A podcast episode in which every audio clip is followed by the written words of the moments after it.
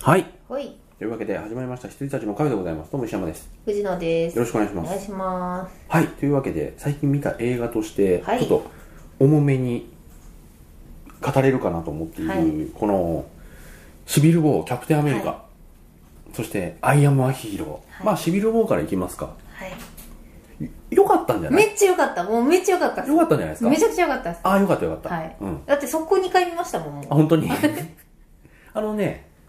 アベンジャーズなんかより全然いいうよ。よかった、本当に。んアベンジャーズなんかより全然いいし、バットマン対スーパーマンなんかよりあーそれはね全然良かった。やっぱね、比較されますよ。はい。時期がね、うんもうしょうがないです。もうねそのマーブル本体が映画っていうものをどういうふうに取り入れて、うん。自分たちが作ってきた世界を表現していく発信していくかっていうことに関して慣れてきてるはい。だって DC なんかパチッてできないんです よも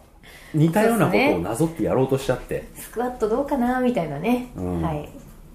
まあまああれはあれでその魅力的な悪役がね、まあ多いし本当に悪役っつったらこいつっていうのが結構立ってるやつがいるので、まあ一応いいと思いますけど、いきなりジャスティスリーグやろうぜってところから物始めちゃダメでしょって、ね。それぞれ描いてくれよって話ですよ。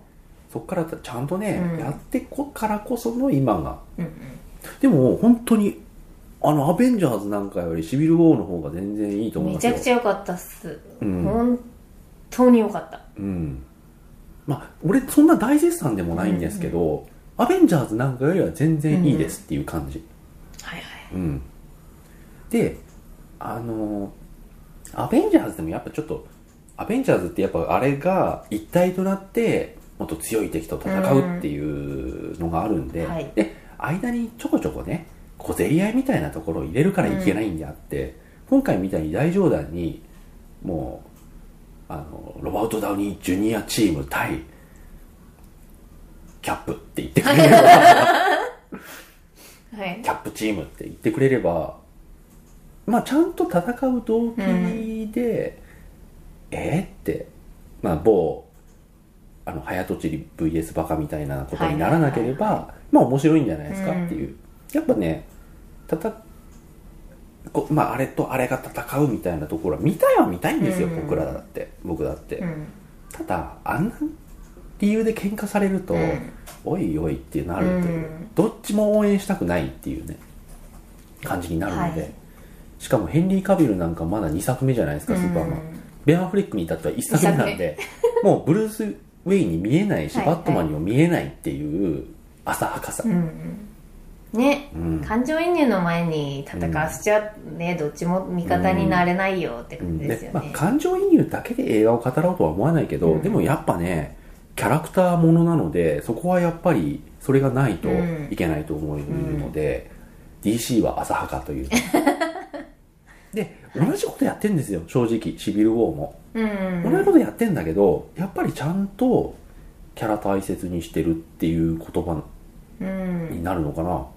キャラを大切にしてると思いますよいやなんか今回、うんそのアベンジャーズで毎回小競り合うじゃないですか、小競り合うっていうか、うんそのい意見の違いがあって、結局ね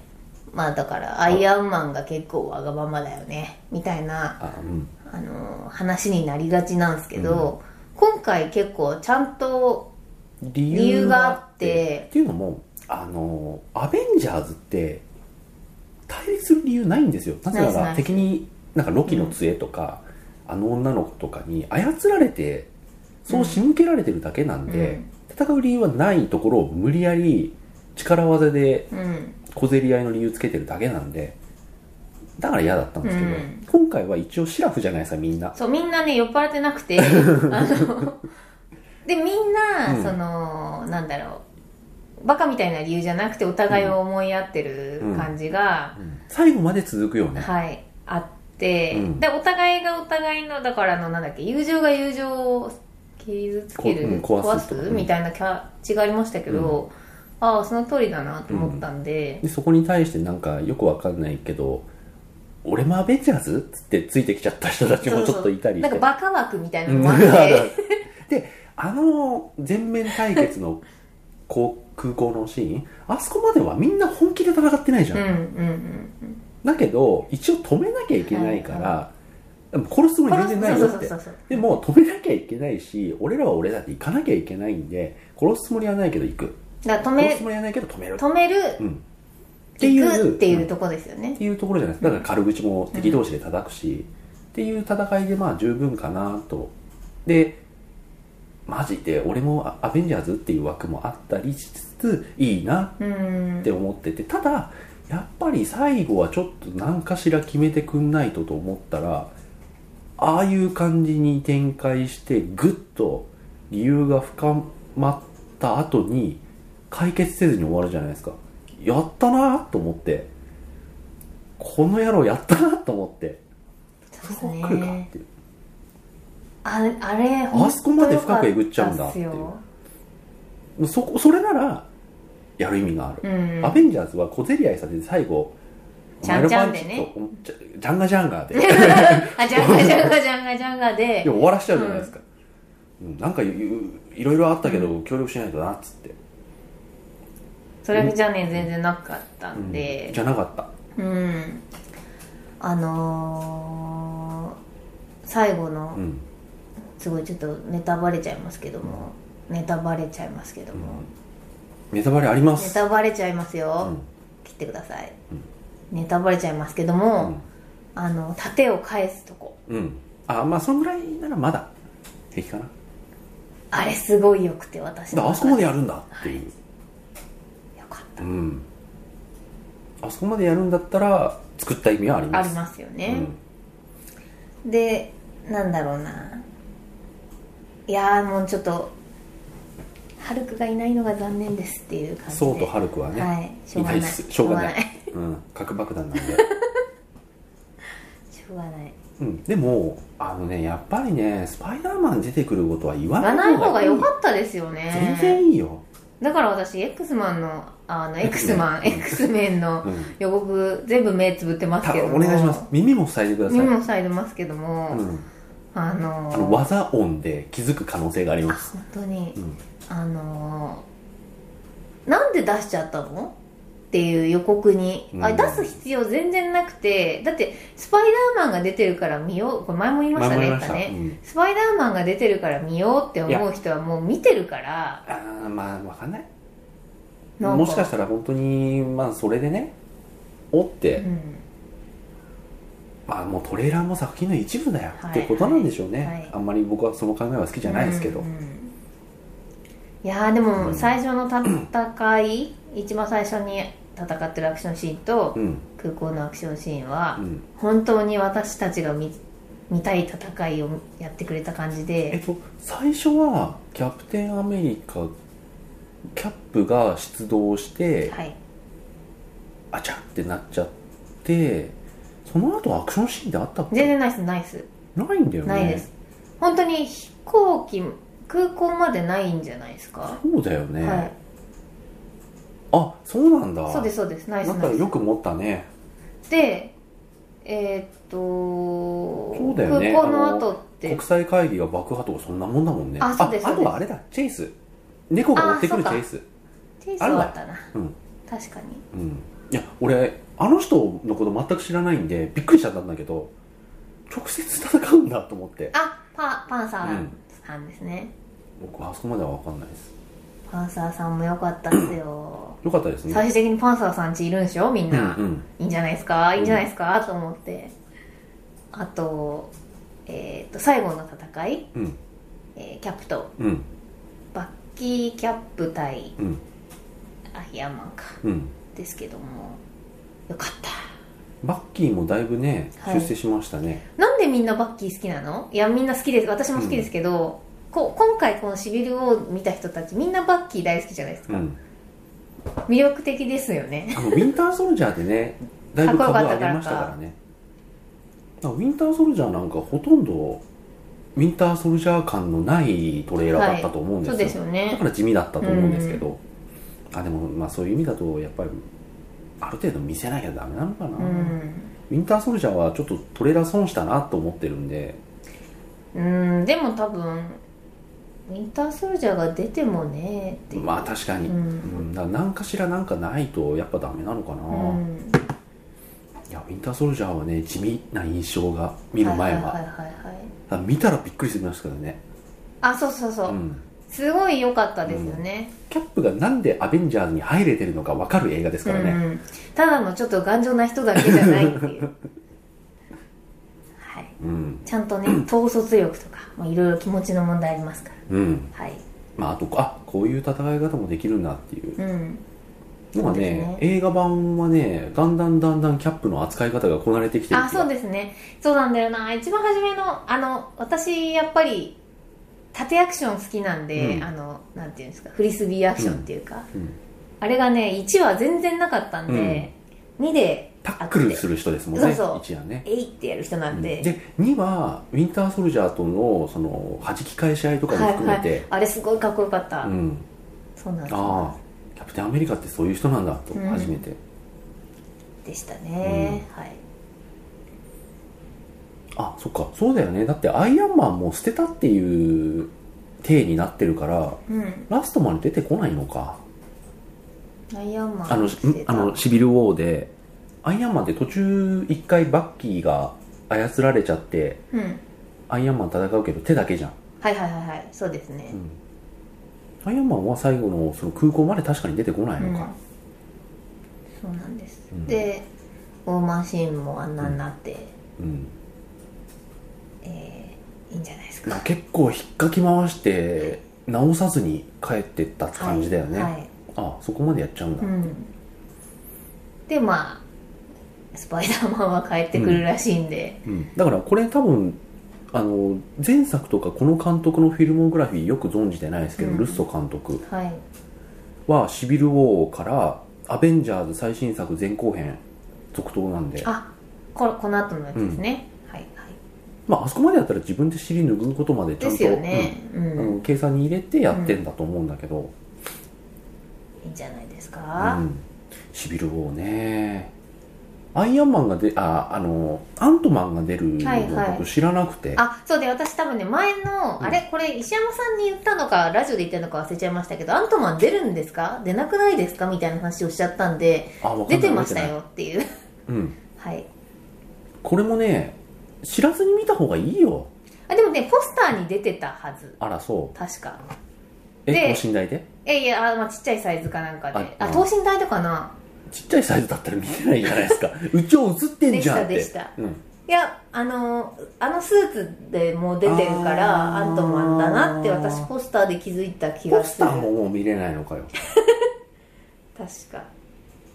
かあそはういやあアントマンはおおと思っい、て、うん、おおと思いたいよねやっぱり映画館でってねバカ枠うんアントマン、ねバカ枠スパイディワクワクだけどちゃんと新たな必殺技だあよねそうでしたねあれもかっこよかったっすよあれはね、アントマンさんじゃなきゃできなできい。ないできないあでのき、ないあの、理不尽さ。でもねこコメディ枠うん。じゃないですか、うん。すごい良かったですうん。しかもね最後捕まっちゃっててうん。娘いるのになぁと思いながらかわいそうにと思って、うんでもキャップが来ると来た時のみんなのなんかこう表情の緩み方がすごい良くて、はい、好きでした、はい。そんな感じでしょうかね。はいまあだから、キャプテンアメリカは、アベンジャーズ1、2なんかよりは全然意味があると。はいだからね、このまんまね、きちんとやっていきましょうよっていうことで、テコが入ったんだと理解して、はいそのまんまその監督でアベンジャーズがに行くんだと思ういたい。んもう仲違いはいい。いやでもあるじゃないですかあでもここはもうそのここでちゃんとそこまで深い傷えぐってくれたので、ちゃんと回復するところもきちんと見せてくれるんであればいいですよ、なるほど、うんはいなんかあんなふざけた理由じゃなくて、うんあれポッツ出るんでしたっけ次わかんないなんか私ニュースで見たような気もしなくもはい忘れちゃいましたけど、はいはいそして「アイアムアヒーローはい」これ下手したら今年通りますまあないけど、はいなないとは思うけどもっともっとね、まあ、クリードとかさ、いろいろあるからあれだけど、はいはいでもその枠に入れていいぐらいノミネートするぐらい良かった「アイアムアヒーロー」大絶賛私も、えっ、とね、100点ではないですけども、そもそも原作読んでないんそれもで、読んでないえー、あれなんですけども、えー、大絶賛。大絶賛、はいよくやってくれたよねあれ新しいゾンビですよ。うん本当に。あのー間違ってたらごめん一応調べたんだけど間違ってたらごめんガンツの監督だよねあ、そうなんですか。確かへえ。調べようちゃんとこれ「アイアム・ア・ヒーローそうなんですね。」あのー特撮がガンツの人だったのかな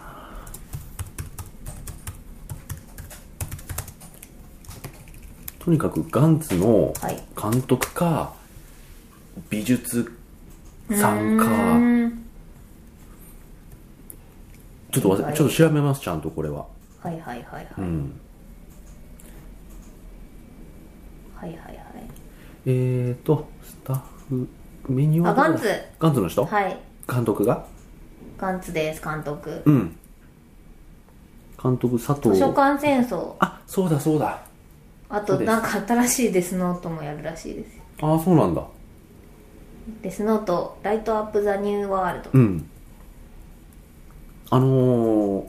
今まで頑張ってきたけどいまいち花咲かなかった部分が開花したんじゃないのっていう感じでうすよ、ーん。そうなんですね。うんいや後から調べてみてですけど、はいはいはい。あのガンツの監督だって知った時にああと思った、うーん。ガンズ俺好きなんですよ原はいは作いはだいからあれすごいやっぱ人気があるので、うんそういう意味で今一つ賛否って感じになっちゃったのかもしれないですけど、原作なんか知らなきゃあれすげえいいうん。話、まあ後半あのマツケンと二宮君が戦うっていう絵面を作りたいがためのなんか無理やり感、まあ、うん原作もそうなってるのか僕知らないですけど、っていうなんか嫌な戦略性は感じましたけど、まあ良かったんじゃないかなと思ってるし、ガンツねう。ん見に見には行っちゃいましたけども。うん、ガンツのあの成人的な感じ、だから造形ゾンビのゾキュンの造形がお茶濁してないじゃないですかあれは本当に素晴らしかったっすよ。うんあのゾンビは初めて見た。うんいいと思います。うんはい。だからあのー棒高跳びゾンビとかねはいはい。あの造形結構日本映画でああいうことはあんまやらないようね、ん、初めて見ましたよ、うんだからでねああの走るし、走る走るゾンビ派なんで私、うんあのードーン・オノーブ・ザ・デッドうん28日後、うんドーン・オブ・ザ・デッドタイプの、はいいやあのオープニングでさあの郊外の住宅地で走って、車で逃げようとしてるのに走ってくるゾンビは衝撃的でしたはよ、いはいはい28日後とか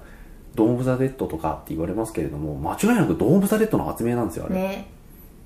本当ですよ、うんまあまああでもなんか全然話変わりますけど、うんそのゾンビ映画ナンバーワンみたいな今アンケートかなんか取ってへで私どうせどうせゾンビとかその、まあ、昔のうんなんでしょうと思ったら1位「ドン・オブ・ザ・デッド」でいちょやっとそれぐ時らい代のを価感値はじあまるとし思たうよあのやっぱり昔のそれこそあの初代、うんまあ、ロメロのやつとか、じゃ今見てどうなのっていうとやっぱりちょっとっていうのはどうしてもあるので、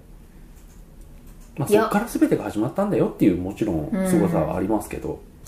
びっくりしましいたやでももうそうだと思いますよ、はいドンはそれぐらいの発明しましたよ、はいはいよかったっすうん、まあだからというわけでおじ日いち常ゃが んそうそうそうチェーンソーね、はいあれだすすごい楽しかったよぼよぼのおじいちゃんにチェーンソーを持たせちゃだダメってって思って危ない危ないと思ったら本当に切った切ったっていうね危ない危ない危ないビューンあっちゃあちゃあちてゃって、めっちゃ女の人泣いてたけうどん、あ超楽しかったねはいいや普通さああいうのってミスってチェーンソーでとかってやんないじゃん、うんやるんだと思って完全に肩切ってましたからねこのか毛先り毛先り、うん、うんうわーっていう、あと犬ね犬犬なんだっけあの犬がゾンビの中に入っちゃって犬のこと大好きだった女の子がついてっちゃうっていうあったっけそう忘れてるなえっとねえっとショッピングモールみたいなところのああ奥にゾンビの中がはいはいはい、おおじさんいて、うんでそこがなんかもうお腹空いちゃってもう死にそうだっていうんうで、ん犬にはゾンビは興味を示さないから、うん犬に持たせて食料をはいって言ったらその犬めっちゃ可愛がってる女の子が、このこの子をゾンビの群れの中でやるなんて嫌よとか言ってっはいていうなんかそう「アイアム・ア・ヒーローは」あそこまあゾンビのまず造形と、はい、あとあのその「ドン・オブ・ザ・デッド」もそうですけど、日常から徐々に非日常になっていく感じがあどうぞすごい良かったんドですけどンは結構キュッて変わっあたの印象があるえっと女の子来た時に、キュッて変わるじゃないですかああはいいきなり来て、うんうん、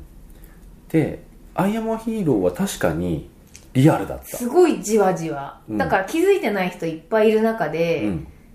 ちょっとずつ変なことが起きてるわけじゃないですか、まあだから多分一番初めきっと公園かなんか夜にうん大泉洋がいて、うん隣でなんか震えてるホーム震えレスて的なるおじさんみたいなの、ね、で話しかけて無視されて「なんだよ」っつって帰ってくみたいなとこからだからふ二晩か三晩ぐらいうん、うんじわじわ、ね、変化にかかってるんですよねうんで大泉洋が徹夜仕事明けで家に帰って発覚、まあ、うん大泉洋的には発覚するじゃないですか、はいは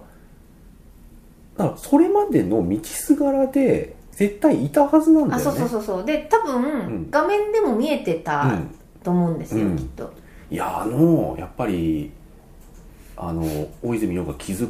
くっていうシーンはすごいことやったよねあれねよくやったっていう感じあのシーンだけで、はいはいあのあか二分ぐらい片瀬に那々の花あのもうそうだし、はいはいはいその後に2分ぐらい逃げるところもあのカット長回しでワンカットで、あの曲がり角曲がった時ですよね、うん感動うん、であんだけをいたくさんの人が何かから逃げてるのに無視してなんだって言いながらうん逆に普通に通勤かなんか歩いでてねうん歩く人は歩くし、うんで捕まっちゃってでねあんなだよね多分ね多分多分あんなになってもしょ仕事場多分行くよ行ねくよみんな行くよだってあのね地震の後もみんな行った行しったしそんなもんだと思でそれがすごい生っぽいというかリアルっぽくて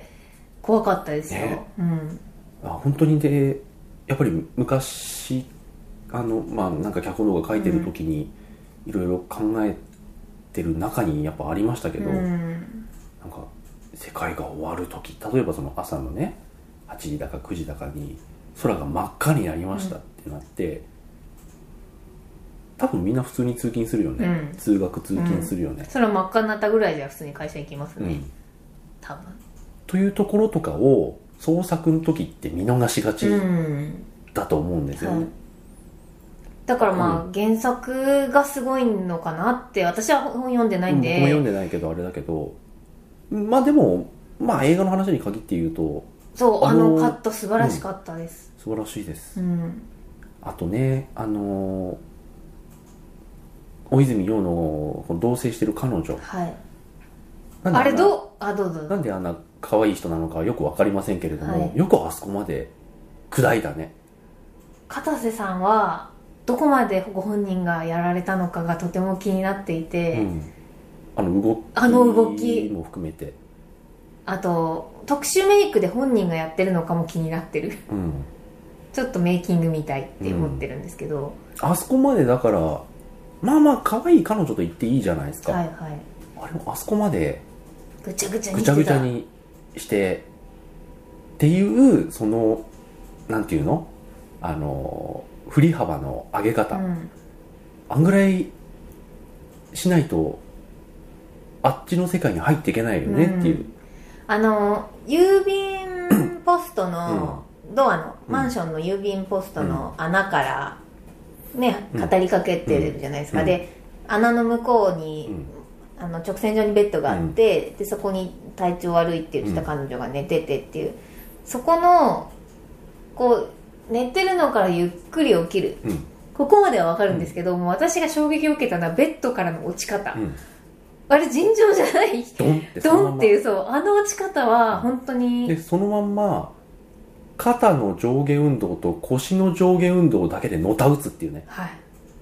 あれで手と足使ってないんだよ使ってなかったですだからあれ本人がやってるのかアクションの人がやってるのかわかんないんですけど、うんあの動きで完全にあこの世界やばいってスイッチ入るじゃないですか、うんあれ素晴らしい落ち方です、ナイスベッド落ち方うん、なんかあのねなんかまあ気は強いんだろうけど、こうちょっと可愛い彼女があんな死に方しますしね容赦ないよ、容ね、赦ないあのでしかも、まあ、これも原作通りなのかもわかんないですけどえっとルゾンビってやっぱルールあるじゃないですか基本その血があれドーンかな28日後かな、うんとにかく血が体内に入ったらうつるとか、うん空気感染するとか、あのあれですよあのペストにかかってればうんうんうつらないと か、ルールがあるじゃないですかでそれの噛まれても、傷口が入ってなければうつらないとかいうルールが私は結構好きで、うんあのカタスナの歯がうんドアでボロボロ落ちちゃった後に噛まれても大丈夫とか、そういうのはすごい好きだったんですけど、あじゃあ先に言っちゃおうかな、はい俺ね唯一大きな不満があってあ私も一つありますえっと大泉洋がゾンビ化する恐怖が全くなかったあ私そこじゃないやはいはいはい、あのー噛まれたらゾンビになるぞっていう怖さは、うん、大泉洋が血浴びすぎててはいはいはいはいなかったんですようね、んだからあんまりそういう、まあ、襲われる怖さはあるにせよ、うんゾンビになっちゃう仲間もも確しかかにしたそうらですねゾンビになっちゃうかも、だだってあんだけ返り血浴びてれば、口の中ぐらいに入ってそうなもんじゃないですかそれが大丈夫なんだったらだからゾンビに仲間がなっちゃうかもっていう恐怖は、まあ、実際仲間がねゾンビになっちゃう描写はあるんだけど、その切迫感はなかったね私それ最初に気づいたのは、うん塚地が、うんまた塚地だうんまた塚地さんがあのめっちゃえっ、と、まあ、漫画家のアシスタントやってて、でその要はアシスタントについ てる漫画家の人をフルボッコにするじゃないですか、うんあのバットでうんであの時すっごい返り血浴びてるのに映んなかったっていうので全然関係ない話はい思いついちゃったんでしていいですか、はい、どうぞどうぞ塚地無我って逆から読むとガム自活なんだねこれ以上ガムが自活するんだはいはい以上ごめん なさいどうぞ、言わずにはいられなかった、言わはなかっいたはいあだからそう塚地が、うん帰り血をいっぱい浴びてめっちゃ叫んでたじゃないですか、うんうんうんうんだからあれ完全に口に入ってるのになとーという思こいとだながらよね見てたんであ違う違うあそうかそうかそうか、だからそこで私の中のルール付けがされました、うん、あれでも噛まれたんだよねあ最終的には噛まれてなってましうたよだ,、んうんうんから噛まれないとならないっあはいはい、はい、ていうルールなのかなって思って見ましたけうど、んそうだから28日後のことがあったから、もうすごい帰り血に結構そうですよね口の中入ったら一緒じゃんって思っちゃそううそけうどそうそうあの敏感なんですよ帰り血に、うんうんなのにあんなに喋りながらバンバン打ってたから、うんあ帰り地では映らないのねうんっていう感じでした、本当は映るんだったらごめんなさいだけどなんかそこら辺がやっぱ仲間も自分もい、なんかちょっと油断してるとうんゾンビになっちゃう感は、大泉洋の返り血浴びすぎ描写によりあんまり、はいはいはいはいうん、あんまり大泉洋結構もうちょっとなんかさあの返り血とかにもうちょっとね敏あ感に敏感なっになっててもほしいですよねいいじゃないですか、うんでも結構大泉洋そこら辺気にせずに行くから、基本やっぱだから噛まれることに対しての防御だけはしてるっってていう、感じでまあ、したルけどねールなんだろうけど、んわかんないじゃんそんなの、うんあだから最初に私は塚地で、うんあなるほどって感じでしたうん、だからそこら辺はもうちょっとなんかうんいや口の中にも入れたくないでしょ、うんだってなんかもしそうなっちゃったとして帰りちゃういてもこの人大丈夫だからじゃあ口の中に血が入るぐらいは大丈夫ねうんって気をつけなくなるってことはないじゃないですか、うん気をつけるじゃん一応、うん血は全部ちょっとはいはいはいはい肌につくのも移っちゃいますっていう肌につくのもちょっと嫌だって、うん要望するじゃないですかそういうかこわ怖い感じはいははいなかったなっていうのが、ん私の唯一の不満はですね、えー有村さんが覚醒しなかったことですしょうがないだ原作読んでないからうんいや、わかわるけかど。んないんですけど多分わかるけど原作ではもっと後なんでしあのょ、ね、僕も思った。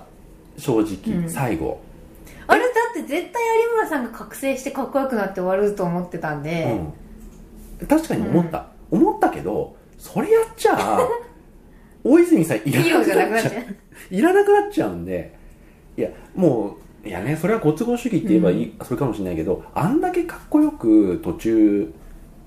うね、ん変身というか覚醒というか、うんしといてその後何にも生かされないっていう消化不良感は確かにはいエンターテインメントとしてはあるけど、あそこで活躍されちゃうと何でもない普通の男がヒーおロー前がヒーローだよっていうのがなくなっちゃうんで、うんいいんですあれはしょうがない、そうかうん、いやーで途中からやっぱりそのなんだろう入眠ではないですけど、うやっんぱ動けなくなっていく描写も一応はあったので、ああもうどんどん動けなくなっていくのかなっていう、仕方ないんですかうんね、っていうのが一応あったので、うんご都合主義ではギリギリないよなって思えてるしあ全然うんご都合主義とは私は思ってなくて、ただ物語的にやっぱはいあそこで爆発してカタルシス欲しいよねってことですよ欲しねかったっていうそれは確かに思う、はいうんっていうだけですうんだからそのえっ、と高飛選うんうん手うん対うん有村さんだったんですよ、私の中で完全にだあから他のゾンビは全部秀夫が倒して、でもう弾がないともうたこいつだけってなった時に有村さん頑張ってくれたらなって思ってたんで、あそうですかっていう感じで終わっちゃいました、っあやっぱ大泉洋が頑張んないとていうことなんですよね、うんヒーローが秀夫だよって話ですもうんねん、うんいやーやっぱり大泉洋の後半20分のかっこよさねいやあれ見終わった後に私友達とあのまあ一人であ一人っていうか、えっと一緒に見たわけじゃないんですけど、あのか彼うはんサバイバルゲームをやってるサバゲー、はいい、わゆるはい人なんで、うんクレーン射撃をやるって言ってました今から今からあ世紀末に向けていやもうサバゲーのあのタタタタタタあーあタの無タ力タタ感タってなんだよこれ全然効かねえなっつってバンって捨てるっていう、あのシーンで愕然としたらしいあまあねテンション聞かないよ、俺がやっていることは何の役にも立たないんだ世紀末にってなったらしいですい、やーでも本当にあのー大泉洋こと秀夫の使えなさラスト20分まあだから1時間40分ぐらいずっと使えないじゃないですか、うんあの男うじうじねねうんスマグラー、はい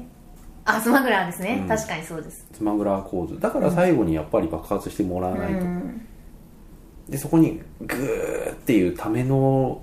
その最後の最後のためとして、ロッカーから何度も何度も出てくるっていうね、はいはいはいはいあれわかるよねあれいけだっなていよわ私たちやりますもんね脳内創造で何回もやる、うんいけないっすようね、ん、でまあ出てみたらなんでもないんだけども、うん、はい、いやあのシーンはよよくやったっすうね、うんんああいうシーンやっぱ必要ですよ、はい、はい、あとまあ岡田義則久々に見たけど久々いに見たあいいですよねいい彼にあれをやらせたらもう右に出る者はいないいいいやんちゃんなねうんあのねあのーあーああいう人たちを何というのか忘れちゃった名前が出てこないなんでしょドうキュンはいあの人こそドキュンっていう いやもうち違うこと言おうとしたんだけどはい出てこないわ、あマイルドマイルドヤんンキー的なはいはいはいはい、うん、なんとなくわかりますけど、ちょっと調子に乗っちゃってる感じのいねやー完全に前回お見かけしたのは多分牛島君だと思うんですけどあー多分同じ役ですねはいはいはいはいそっかうん同じ人あのキ人、ャッハーな感じのねあの富豪があなったんだいやーそうっすね、あとあのサロペットの彼うんんあのリーダーの元リーダーの彼もああ、あの人なんて言うんだっけ名前忘れちゃった名前を忘れてしまいました、はいあのもショッピングモールに行った時のコミュニティのリーダーだよね、はいはい名前ね調べたんだよ俺私も調べたんです忘れちゃったあったえーっとなんか公式サイト行くたんびに毎回このムービーがあのドキュンってやつですねうん吉沢優あ吉沢優さんそうだから鳥取の人じゃないんだ全然全然うん前からいらっしゃるんですけどでもみんなああのーゾキュンになるなり方頑張ってましたよ頑ね張ってました、うん、あのー無我あそこまではいよかったっす よあとアシスタントの女の子もね最後あなってましたねやってました、はい頑張ってましたうんあと笠手さんもね言わずもがな頑張っておりました,、はい素晴らしか本った人がやってるのが疑わしい、本当ですよあの動きできるのはもうすごいと思うう、ん、ギリ人何だったんだろうねえ片桐仁はいいたじゃないですかあの漫画家の、いやそうなんだけうど、ん、あれだけあれだけですよねうん多分はいよかったでございはまいす、あとね、うんえーっとだから銃がないっていうのが、うんこんな感じねっていうのがすごいうんだからすごいあのー、タタタタタタタっていうあの BB 弾、はいはいはいはいあれも含めて和製ゾンビですよ、うんうん武器ないんだもん、ううんん、すごいうん、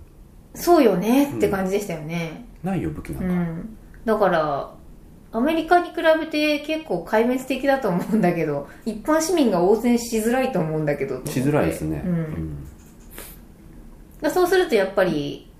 ね、まあ、クレーン射撃で偶然持ってるみたいな人がああいう形で銃をね、うんうんが大事になっていくわけで、うんであとあれするの良かったです、ね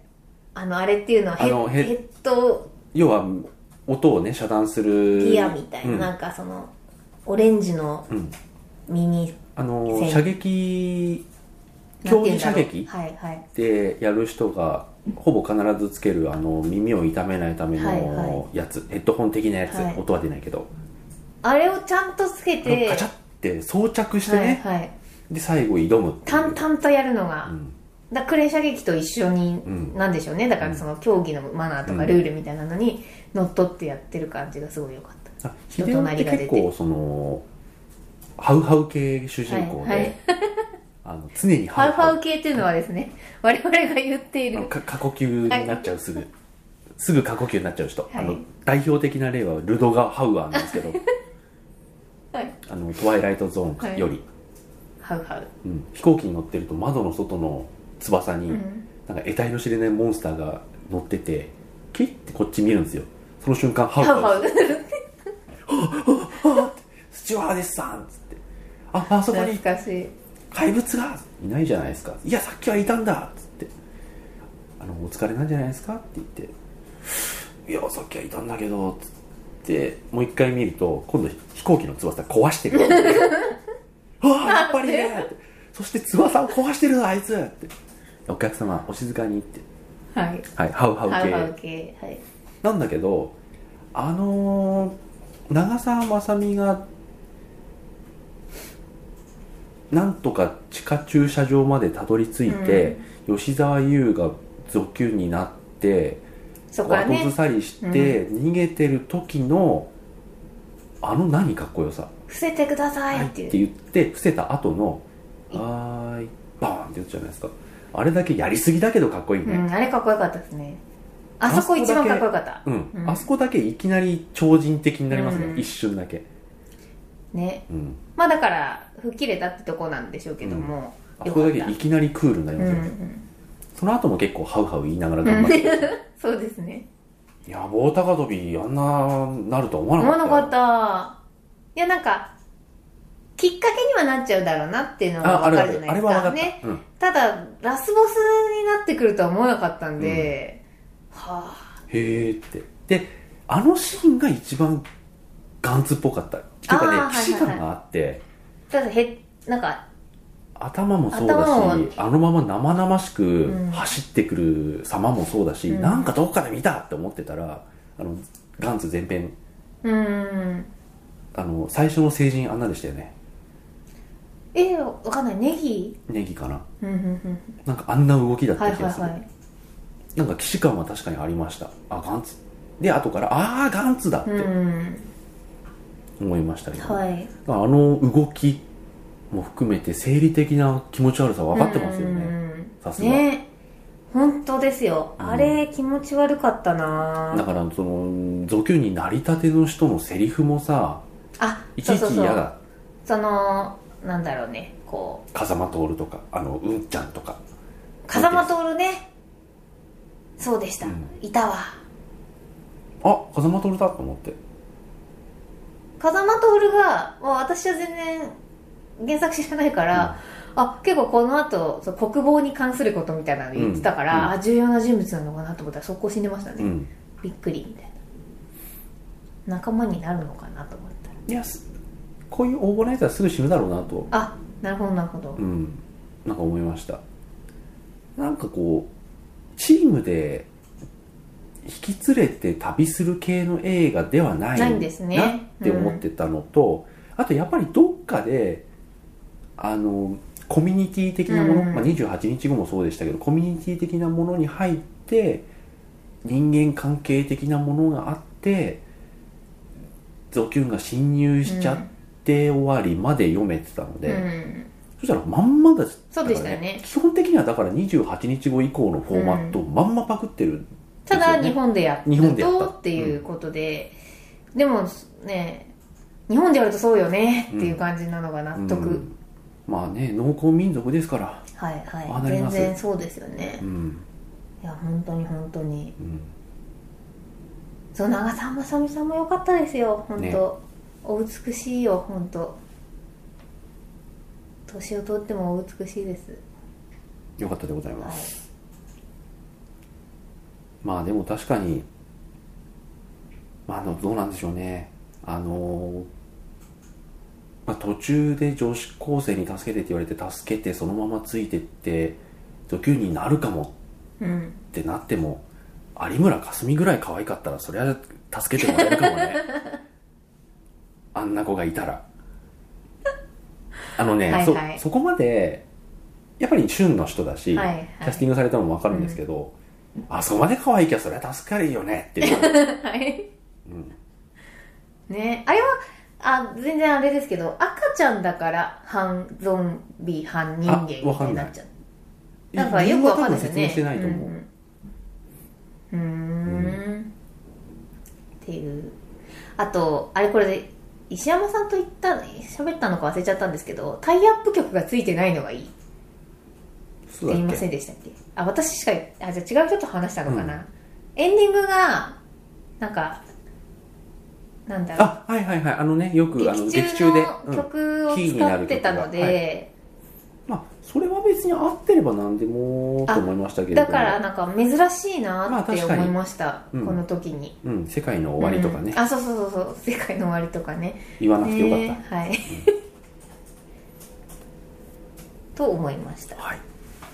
いやーアイアムアヒーローね、まあ、もうそろそろ終わっちゃうかなっていう感じですけれども、うんこれね、見に行った方がいいと思そうっすねそうっう。すね、ああとねちょっと、ちょっと冷めちゃったのが、うん、うんその素晴らしいワンカットで街の変化を撮ってる時に、あのカズレーザーさんがうん出てきたのがちょっと冷めました、知らない。あ多分知らなかったら大丈夫なんですけど、お笑い芸人最近出てるんですけど、うん、メイプルメイプル超合金っていううん、グループなんですけどで私別に好きなんですよカズレーザーさんとか、そのメイプル超合金好きなんですけど、ちょっと一瞬現実に引き戻されたんですよねあー、まあね、僕は知らなかったから別はいはいにはい助かりましたが、なんで出したんだろうと思って、うっん、ていうぐらいですちなみに片桐仁さんは、アイアムアヒーローすげえよラジオで褒めてたっていう過去がある、へええっ、と漫画を漫画を。へーえでもなんか漫画もすごい元から評価は高かったんまあ、ですそうよね,、みたいですねね。でラジオで「あのアイアマヒーローすげえいい」って褒めてて、うんでラジオ版のビッグコミックスピリッツの CM にも起用うん、うんされてたはいはいはいはいそそうこなでんですねうん、あの一巻がすごいもう本当に、うんまあ、全部いいけど一巻がすごい漫画一巻選手権があったら優勝ですねって言ってたじゃあでも1巻読んだら多分ねじゃあ続きが読みたくなるからうん2巻でおい一瞬落ちるんですかねあれでも原作の、うん、忠実にやってるとしたらどっかまでなんでしょううね、ん多分なんかもあるのか知らないですけどあれ終わってないはずなんで、はいちょっと読みたいっすうんんあの話続きがあるんだとしたらね読みたいですよね、読んでもいいと思います、はいはい、まあ、なんか多分ねまた別のコミュニティは出てきますよまあねうん普通に考えたらうんありますよ、あともうちょっと進化したゾキュンとか出てくる出んでしてくょうるね出てくる、うんリッカー的なね、はい出てくる出てくる、でも多分進化っていうか本人がすごいみたいなんじゃないですかあの高飛びの人みたいななんかいなんだろう巨人でいうところのあれはもうなんか貴多公子みたいな分やっちゃったんであそう貴公子みたいな、もうちょっとあの他と作りが違違うやうみつたいなね再生するとかさあのデブのやつも嫌だったなデブああ、う乗ってくるやつ、ん、う乗んってくるやつ、あれはまあ本人がそういう体格の人なんで、うんそうじゃなくてもっとなんかわかりますわかりますあの打ーってもサイレンサイレンでいうところの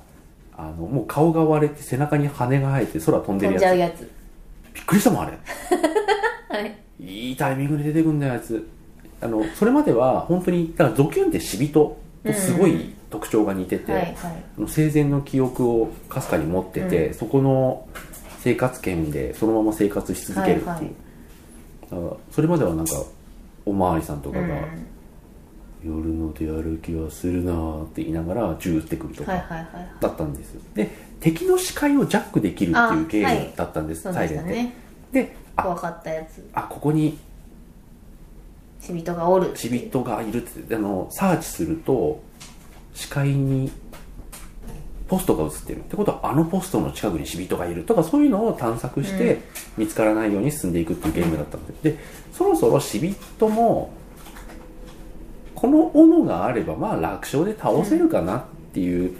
くらいに慣れですね慣れてきた時にステージが始まって、じゃあちょっくら視界ジャックでも一通りしとくかと思うと上から自分のことを見てるやつがいるっていうね、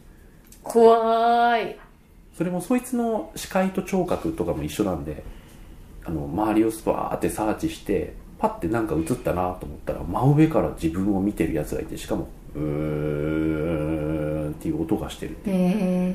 えで自分の視界に戻してえっと思って真上見るじゃないですかそうするとハエみたいな人間が飛んでるっていうねへえ怖いしかも猟銃持ってるこの村猟銃所持率高 えどういうこっちゃってはいい